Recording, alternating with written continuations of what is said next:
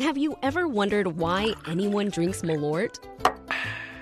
Or if there are actually lobsters in the Chicago River?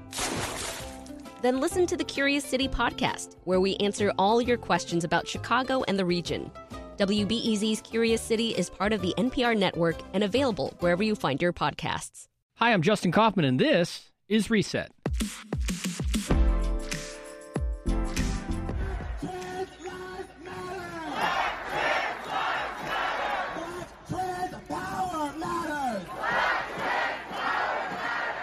That's from a town hall this past weekend. It was organized by the Black Drag Council to discuss the issue of racism in Boystown. More than 50 of the city's top drag performers signed an open letter demanding change in how black performers are treated in the community. One of the key changes they're looking for is namely accountability in the way shows are booked. Two major Boystown establishments, Roscoe's and Berlin, have already taken some steps to address the demands. Well, we wanted to learn more, so we're joined by two members of the Chicago Black Drag Council Lucy Stoole, who is an organizer of the Drag March for Change that took place earlier this month, and she moderated the first public town hall. Lucy, hello. Hi there. Thanks for having me, Justin. Yep. And Bambi Banks Coulee. Bambi was with us last week talking about the organization of Queer Pride, but also this very issue of inclusivity in Boystown.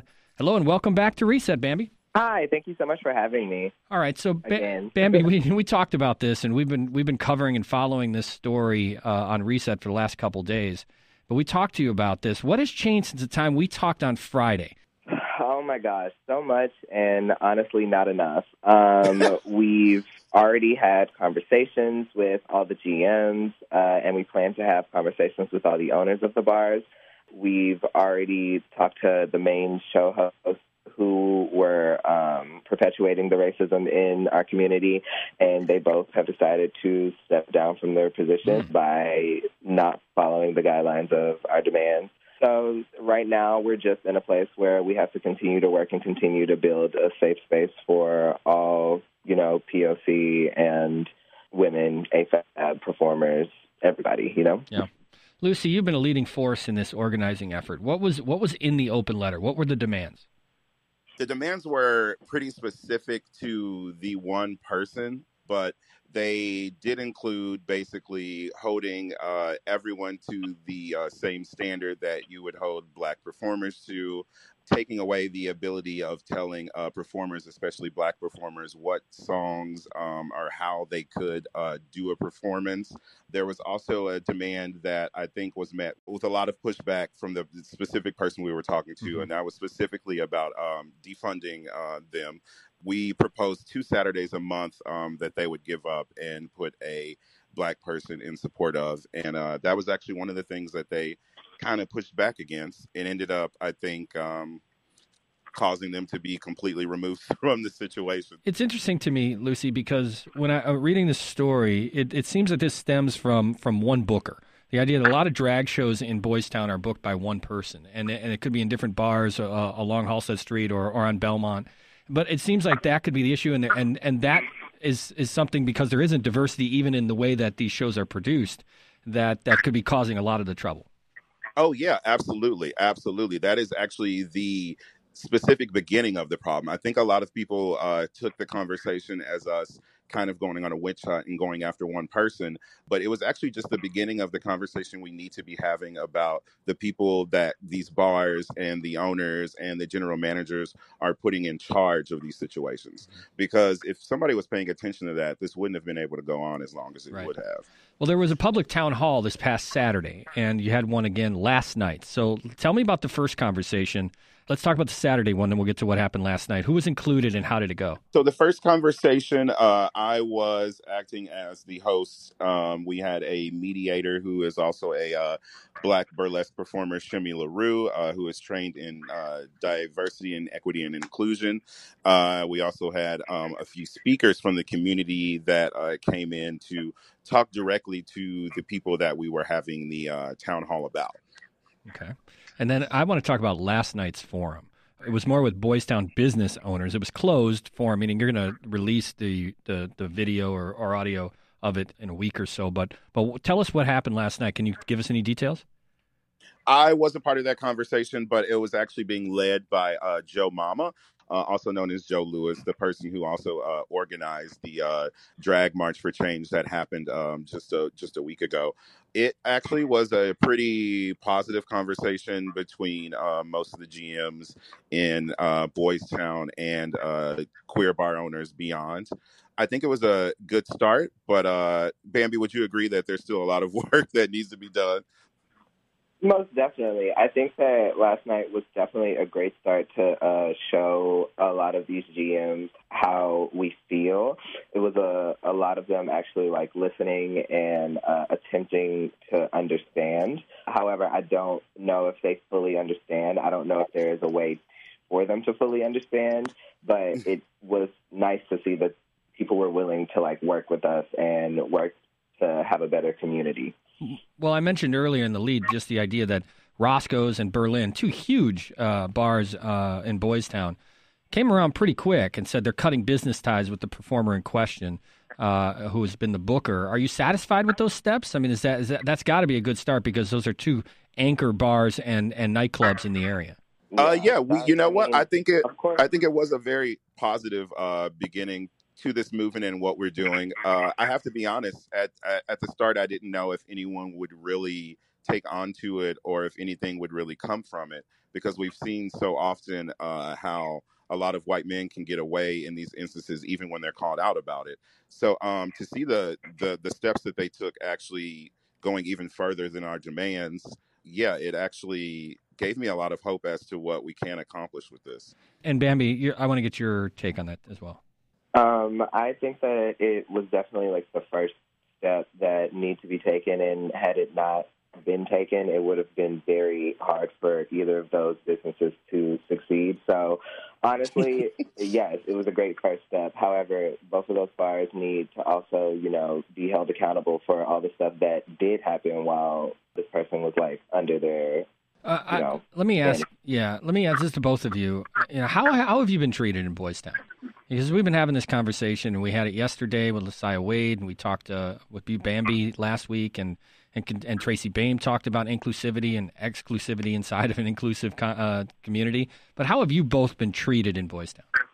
What I find to be crazy is that I think that me and Lucy are actually some of the more privileged black performers in uh, Boys Town, and still I feel like we're met with a lot of negativity and uh, a lot of like for instance i've been gaslit and my name dragged in the mud just because i spoke at the uh, town hall what was that on saturday. So it's just kind of like crazy how people take any opportunity or anything that you do and try to like tear you down just because you're looking for justice you know lucy you've been on the scene for a long time and and you know i know you've been a part of uh of the drag community as a leader for so long. How have you been treated in Boystown? I've watched this community and this city change um, so much within my time here. And uh, I have to say that Boystown has made some changes for the better. But uh, the one of the things that I've noticed is that the racism is maybe a little bit more hidden or not as overt as it used to be.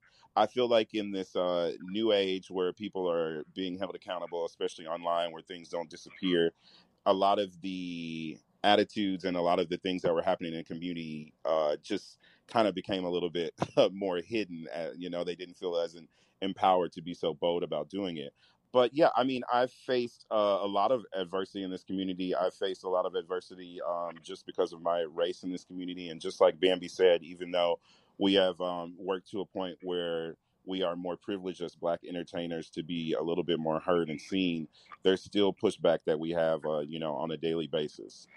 Bambi, your drag mother is Shea Coulee. And for those who don't know what a drag mother is, is like a drag mentor for a new drag queen and they talked about an experience that they had with the lead booker. And I want to play a, a clip of this because it went viral. Let's listen to a moment of that. You had made a joke because at that time we would do cast numbers at the top of the show. That for Black History Month, it would be funny as a number, as a cast, if we performed to Britney Spears' Slave for You, with me dressed as a slave while the rest of you whipped me. Do you remember that? I I do. Wow, that's intense. Bambi, what How do you feel when you hear that?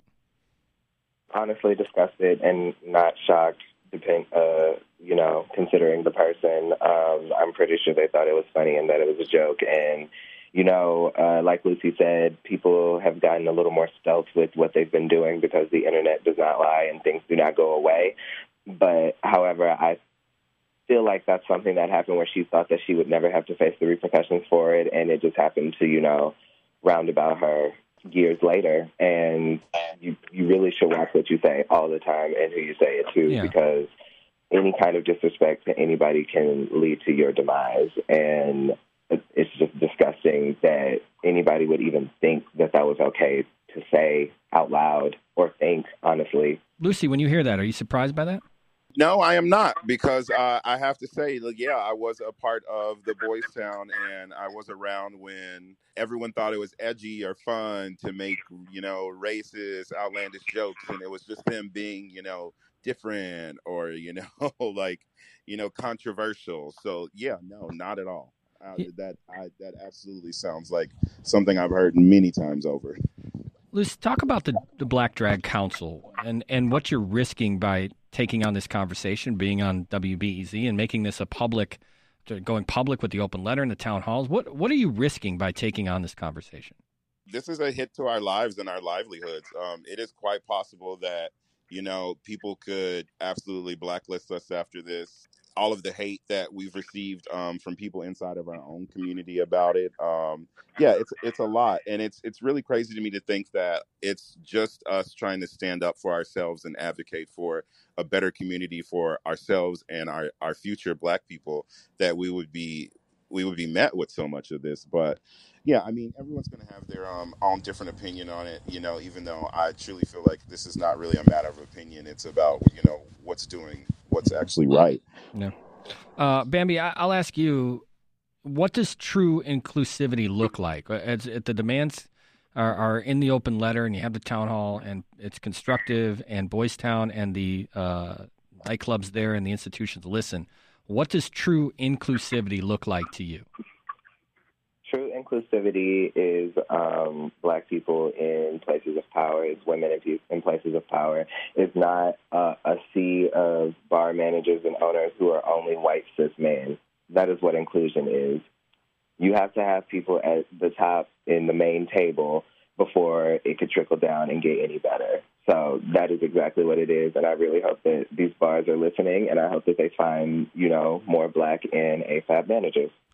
Before I let you go, Lucy, what do you want to see happen next? Town hall was last night. You, some uh, nightclubs say they're they're making changes, but what do you want to see? What should, what should we be paying attention to uh, as this story develops? Um, I think the first thing we should be paying attention to is uh, the black voices in the community that are uh, speaking up about these injustices and uh, holding people accountable. Like, first of all. Second, I think everyone should definitely pay attention to the work that the Black Drag Council is doing. Uh, we have definitely come together to create something real and uh, worthwhile and standing. And it's been uh, really great to see everyone be so supportive and actually stand behind us and help us make something that is very valid and very real and that is going to uh, change lives. As far as the next step, I would really love to see, and we are making sure to see, that uh, all of the bars that were included in this conversation, and even the ones that were not, because we have passed this information along, start to uh, take proactive steps to um, make these changes, uh, hiring diversity counselors, uh, uh, starting to talk about new hires that, you know, don't all look the same. You know, just actually making some momentum and taking some steps forward in uh, what they have been saying, you know, online. Lucy Stoole, also Bambi Banks Coulee with us, two Chicago drag queens who signed onto the letter of demands for better treatment of black performers in Boystown. Lucy, Bambi, thanks so much for joining us. I appreciate it. Thank you so much for having us, Justin. We. Thank you for having us. And that's today's reset for the best coverage of everything from the COVID 19 crisis to the protest for racial justice and everything in between. Tune to 915 or go to WBEZ.org. I'm Justin Kaufmann. Thanks for listening, and we'll catch you back here tomorrow.